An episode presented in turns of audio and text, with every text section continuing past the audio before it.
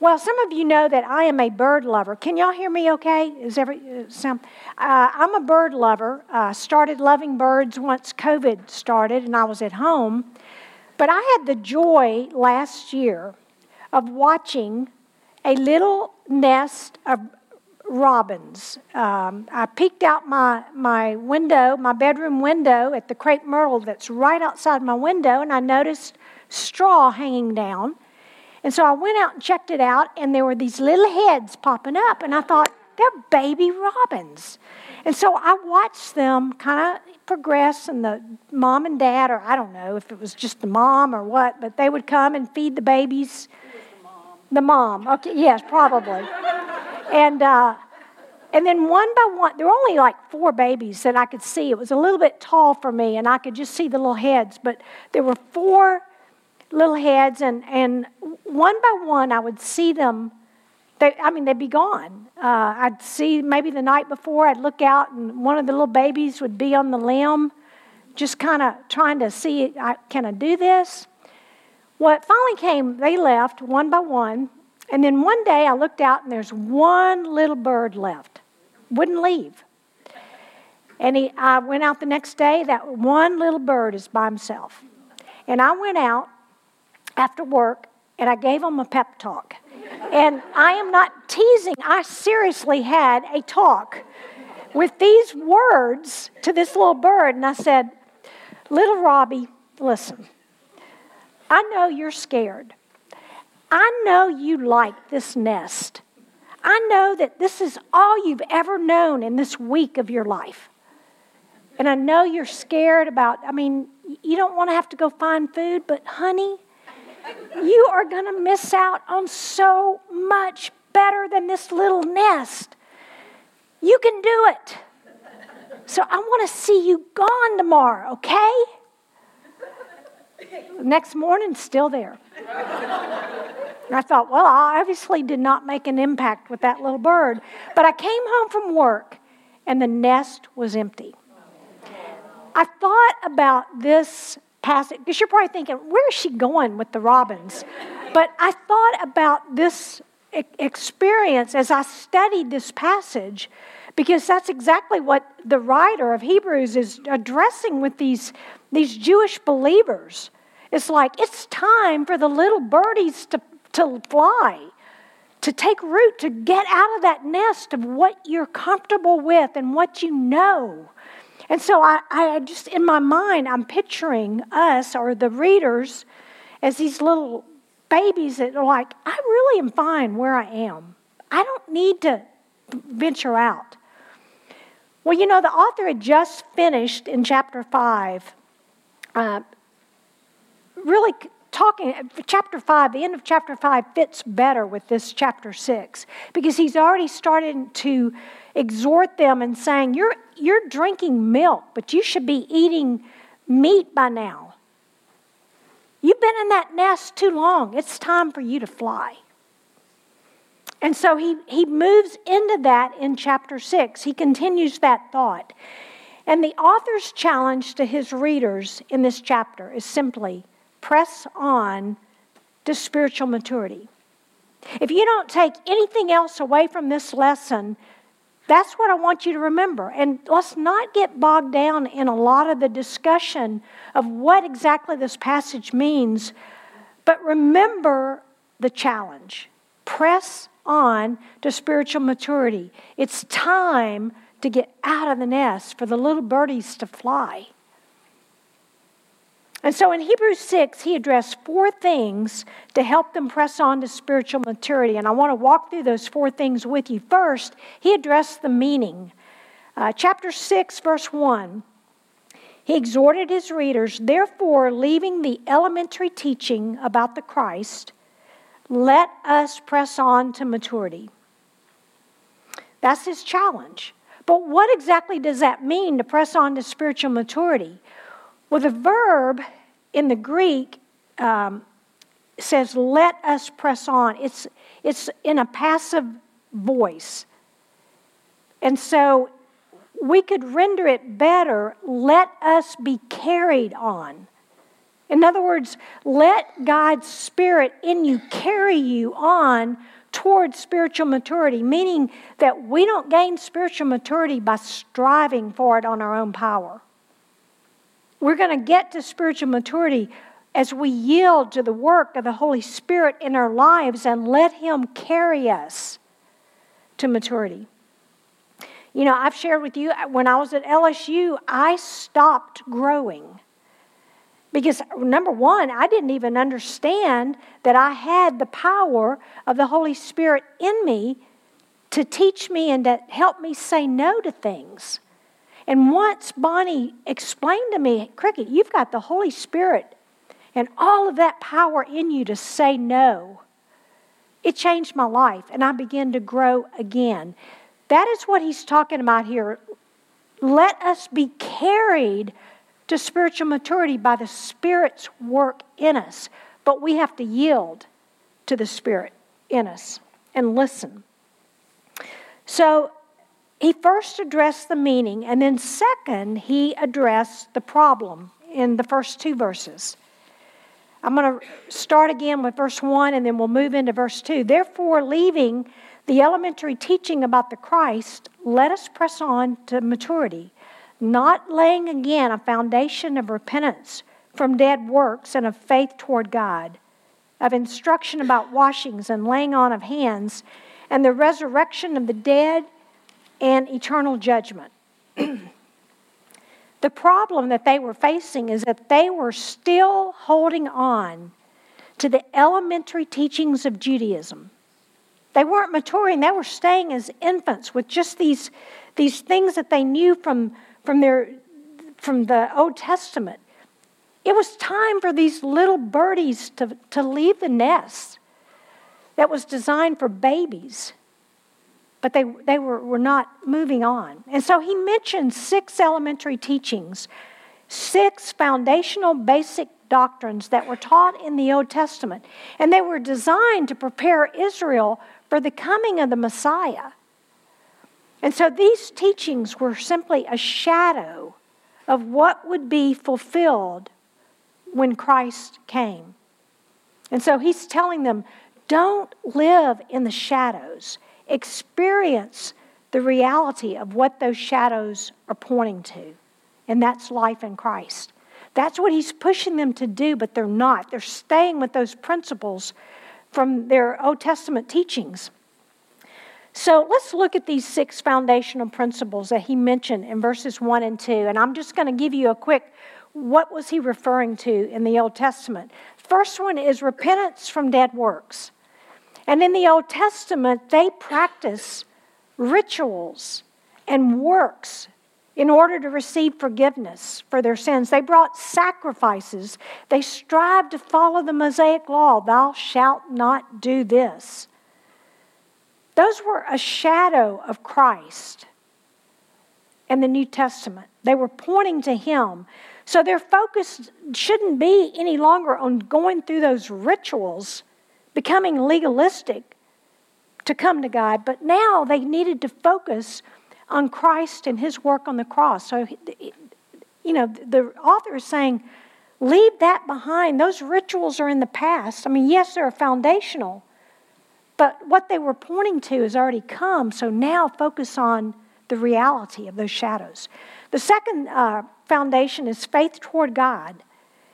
In the Old Testament, their faith was on God. I mean, they would say, you know, the Lord your God, but they had a monotheistic thinking, one God. And there is only one God, but that was, you know, their faith. Put your faith in God. But in the New Testament, the focus shifts to the Trinity one God, but three in one God the Father, God the Son, and God the Holy Spirit. So now we're to put our faith in God, but in God the Son as our Savior. And when we do, God the Holy Spirit indwells us. So there's so much more to that picture than what they all they were thinking of as God. And now, since Christ has come, that expands to where all three parts of the Trinity are part of our, our spiritual growth. Third thing, third principle instruction about washings. You know, he's not referring to the Christian baptism here, which, I mean, when I first read this, read this, I thought, yeah, uh, he's talking about Christian baptism, but he's not because the Greek word that is used here for washings is in the plural, and it's different from the singular Greek word that is used for baptism in the New Testament. So he's referring here to the ceremonial washings that the priests and the people went through in the Old Testament as they prepared to, to come to the temple or to cleanse themselves to, to try to come to God. And they cleansed themselves outwardly. And the priests, when they would come into the, the temple gates, they would cleanse themselves at the bronze laver of cleansing. But it was all outward. Now they needed to understand they are clean inwardly through the blood of Christ who washed them white as snow. They don't need to go through these rituals of cleansing anymore because Jesus has cleansed them, but it's from the inside. But leave behind those, those ritualistic cleansings. Fourth, laying on of hands. And the author is not referring here to laying on hands as we read about in the New Testament where they would lay hands, the apostles would lay hands on people and send them out with a mission, ministry. That's not what he's talking about here. He is, the ritual of laying on of hands is described in the book of Leviticus, especially Leviticus 16 21. On the Day of Atonement, the priest would place his hands on the head of a goat and confess the sins of Israel. And then it was thought that those sins, as he put his hands on the goat, those sins of the people were transferred to the goat. And he'd send the goat out into the wilderness, taking their sins away. That was a vicarious picture of the atonement. That was the scapegoat. But now we don't have to do that. They don't have to lay hands on an animal to take our sins away because Jesus took our sins away. And that's what he wanted them to understand. There's no need to lay hands on an animal to carry your sins. Jesus carried them away. Fifth, resurrection of the dead. The Jews were taught, just in a general sense, that there would be a resurrection of all people at the end time. It was just a general idea of this. But now they needed to focus on the bigger picture of the resurrection. They needed to focus on the resurrection of Jesus and how his resurrection gives us hope of our resurrection and eternal life with him. And then, six, eternal judgment in the Old Testament, they knew that there would be a day when everybody would be judged, but they didn't really know, they didn't talk a lot about it, they didn't have a lot of the details. But now, the New Testament gives so many more details about it, and some that can be disturbing as you read Revelation. But he's wanting them to go beyond just knowing that there's going to be an eternal judgment and learn the details. How should we live in light of this? So, those foundational principles represented Judaism, and they prepared the people of the Old Testament for the coming of the Messiah. Those were shadows. Jesus is what those shadows were pointing to, and He has come. And so now, as Christians, they needed to move beyond the shadows to the reality from a type to an antitype. And so, to press on to spiritual maturity, they would have to move forward from their Jewish roots. He wasn't saying totally toss those away, but build on those. Let that be the foundation. It's like when you have a house, you put a foundation, but then you build on that house, and, and you don't look at the foundation anymore. You look at what you put on top of it. That's, he's saying you've got to move on. Don't stay with just that foundation. Things have, are so much better. So in verse 3, he says, And this we will do if God permits. Now, we don't have to get God's permission to move on to spiritual maturity. That's not what he's saying there. He's saying that we can only move forward to spiritual maturity with God's help. We need God's help to do that. We can't do it on our own. So, to help them press on to spiritual maturity, he addressed the meaning and the problem. The third thing he addressed was the warning, chapter 6, verses 4 through 8. And I'm going to begin by just focusing on verses 4 through 6. And I will tell you that these are the, well, scholars agree, this is the most difficult passage in the New Testament. And I will verify that because I've spent the last four days doing nothing but studying this. It is hard because even the scholars disagree. So let me just start with the warning. What is the warning that he is giving them? Don't fall away. Don't become like these people I'm describing here. And then there's two questions we have to ask with that warning. Well, who is he talking about in these verses? And then, second, what does it mean by fall away? Because that's what helps us kind of walk through these verses. So I am going to give you four interpretations of these verses. And these are the four that you hear the most, the most prominent ones. Um, so I'm going to jump in. Uh, there's problems with really every view, but I'm going to just jump in and walk you through this. The first uh, interpretation that we sometimes hear is that he is referring to believers who lose their salvation. When he says, for in the co- case, uh, and let me just read, in the case of those who have once been enlightened and have tasted of the heavenly gift and been made partakers of the Holy Spirit, and have tasted the good word of God and the powers of the age to come, and then have fallen away, it is impossible to renew them again to repentance, since they again crucify to themselves the Son of God and put him to open shame. So again, we ask the question in the case of those, who are those? Who are they? And one version, one interpretation is they're believers, but they've lost their salvation.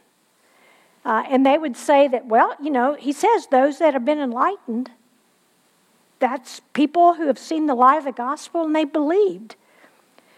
They've tasted of the heavenly gift, they've accepted Jesus' gift of salvation. They're partakers of the Holy Spirit, meaning that the Holy Spirit indwells them as believers. They've seen the Holy Spirit at work in them. So, I mean, they go through here and they say, these are believers. They've obviously fallen away, they've lost their salvation.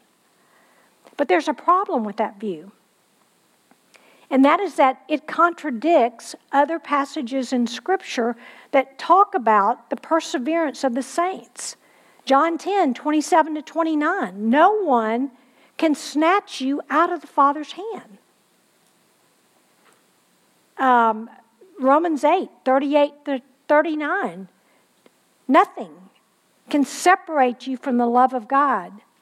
Even in Romans 8, he talks about, you know, calling and, and justifying and then glorifying, that he carries us through the whole process of sanctification, salvation and sanctification. So, for those reasons, I don't agree with this view, and most of the scholars that I really adhere to say this is not really, it doesn't have merit because Scripture says you can't lose your salvation. So I, just disregard that view.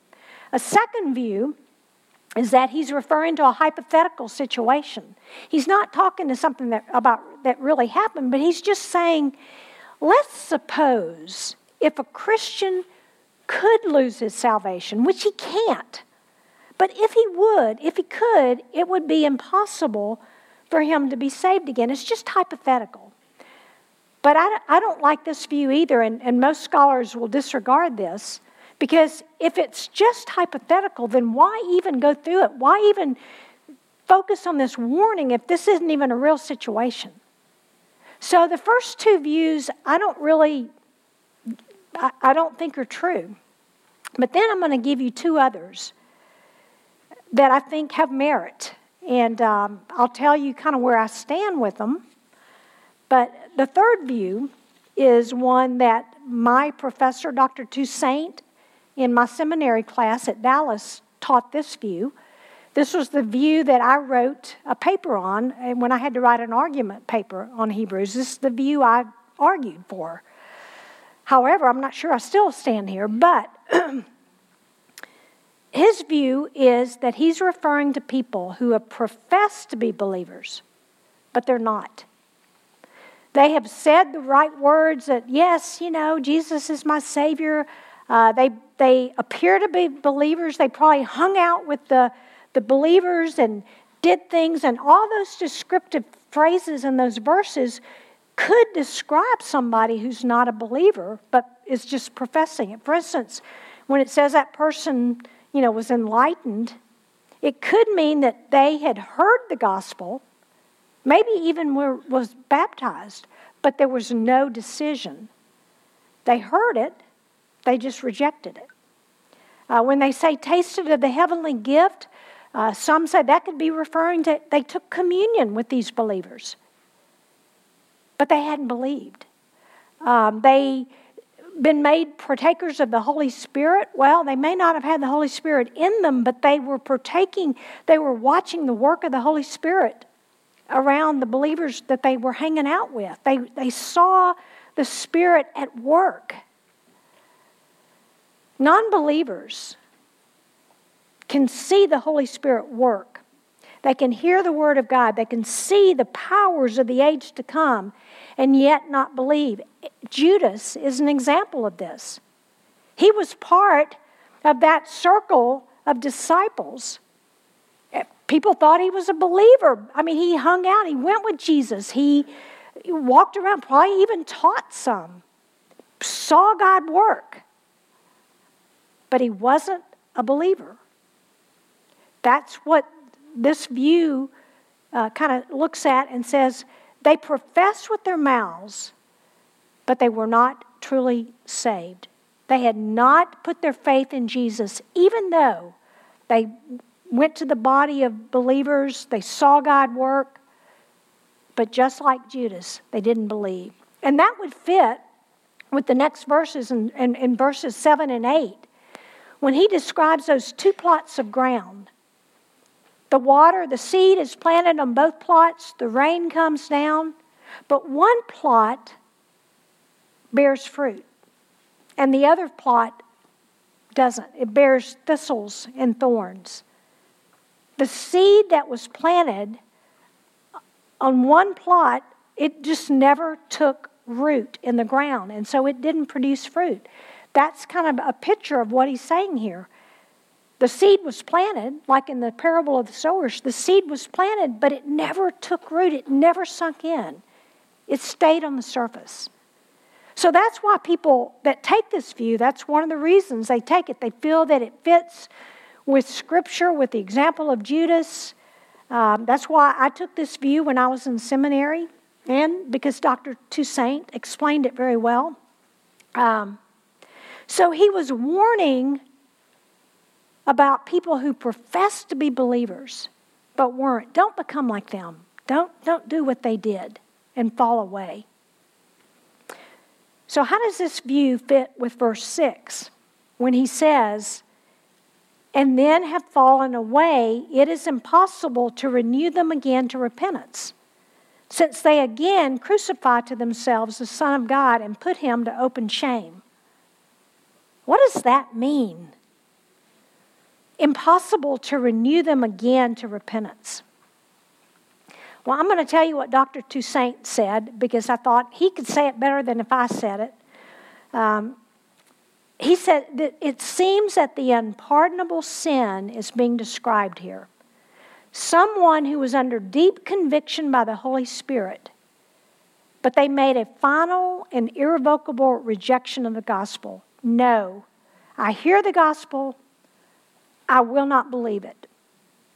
And for the person committing that sin, rejecting Jesus, that's the only sin that can't be forgiven because you're saying, I don't believe it. So They can't experience repentance. And, and Jim Fleming and I were talking through all this yesterday, and uh, another thing too is that they're not going to find repentance anywhere else. If they reject Jesus and go to another religion, there's no repentance there, there's no forgiveness there. Only in Jesus are you going to find it. So if you reject Jesus, there is none anywhere else. And by going back to Judaism, these people would, in a sense, be crucifying Christ all over again, like their, their Jewish leaders ahead of them, saying, Hey, you're not the Christ. You're not the Messiah. Crucify him. So that's how they explain all these verses with this view. But then there's a fourth view. And what makes this hard is that this is a view that another seminary professor takes, Dr. Tom Constable, who I love Dr. Constable, I love Dr. Toussaint. I want you to see how hard this passage is because two godly men don't even take the same view. And so, as I've studied more of Dr. Uh, Constable's view, I, I think, well, yeah, this makes sense too. His view is that the author is referring to believers who turn away from God's truth and embrace error. In other words, they become apostates. They turn away from the truth. So, this interpretation says that the people that he's referring to in verses 4 and 6 are true believers, but they have departed from faith in Jesus as Savior and Messiah. It may have been that they just uh, returned to their Jewish convictions and totally abandoned Christianity and said, Listen, persecution's coming. I like staying in my little nest of what I'm comfortable with in Judaism, so I, am going back. Um, it could be that they just publicly denied faith in Christ under pressure from a leader or a hostile crowd and they got scared. You may say, Well, I didn't know that was possible. I mean, it just means they lost their salvation, didn't they? Well, let's, let's look at this a little further. Christians departed from their faith in the first century. When you start looking through some of Paul's letters, in 1 Timothy 1 19 to 20, Paul exhorted Timothy to keep the faith and he goes on to say, the faith which some have rejected and suffered shipwreck in regard to their faith. Among these are Hymenaeus and Alexander. These two men got shipwrecked in their faith. They rejected their faith. And it goes on, he talks about, you know, some of the things that they're teaching in, in 2 Timothy 2, 17 to 18. Paul talks about Hymenaeus again, but also Philetus. He describes them, they have gone astray from the truth, saying the resurrection's already taken place, and they have upset the faith of some.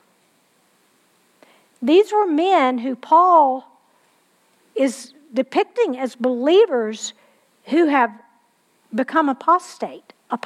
You know, they, they and in 1 Timothy 4 1, Paul warns Timothy about apostasy. Be careful that you don't go there. And he says, the Spirit explicitly says, Paul is saying this to Timothy, the Spirit explicitly says that in later times, some will fall away from the faith. And I don't think I ever really thought about that until I started studying Dr. Constable's argument on this.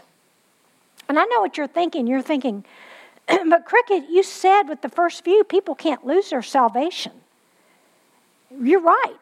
They can't lose their salvation. He's not referring to them saying, these are believers who have lost their salvation. What he's saying is that these are believers who lose their rewards in heaven and they're going to face discipline on the earth.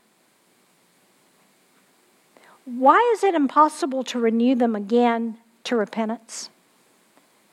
And I'm going to, again, I'm going to quote Dr. Constable uh, here because I think he says it better than I could. But he said, The word apostate refers to extreme cases of departure from the truth. They can't repent because their hearts are so hardened, they don't want to turn back to God. They don't want to repent. And earlier, he's warned against the hardened heart.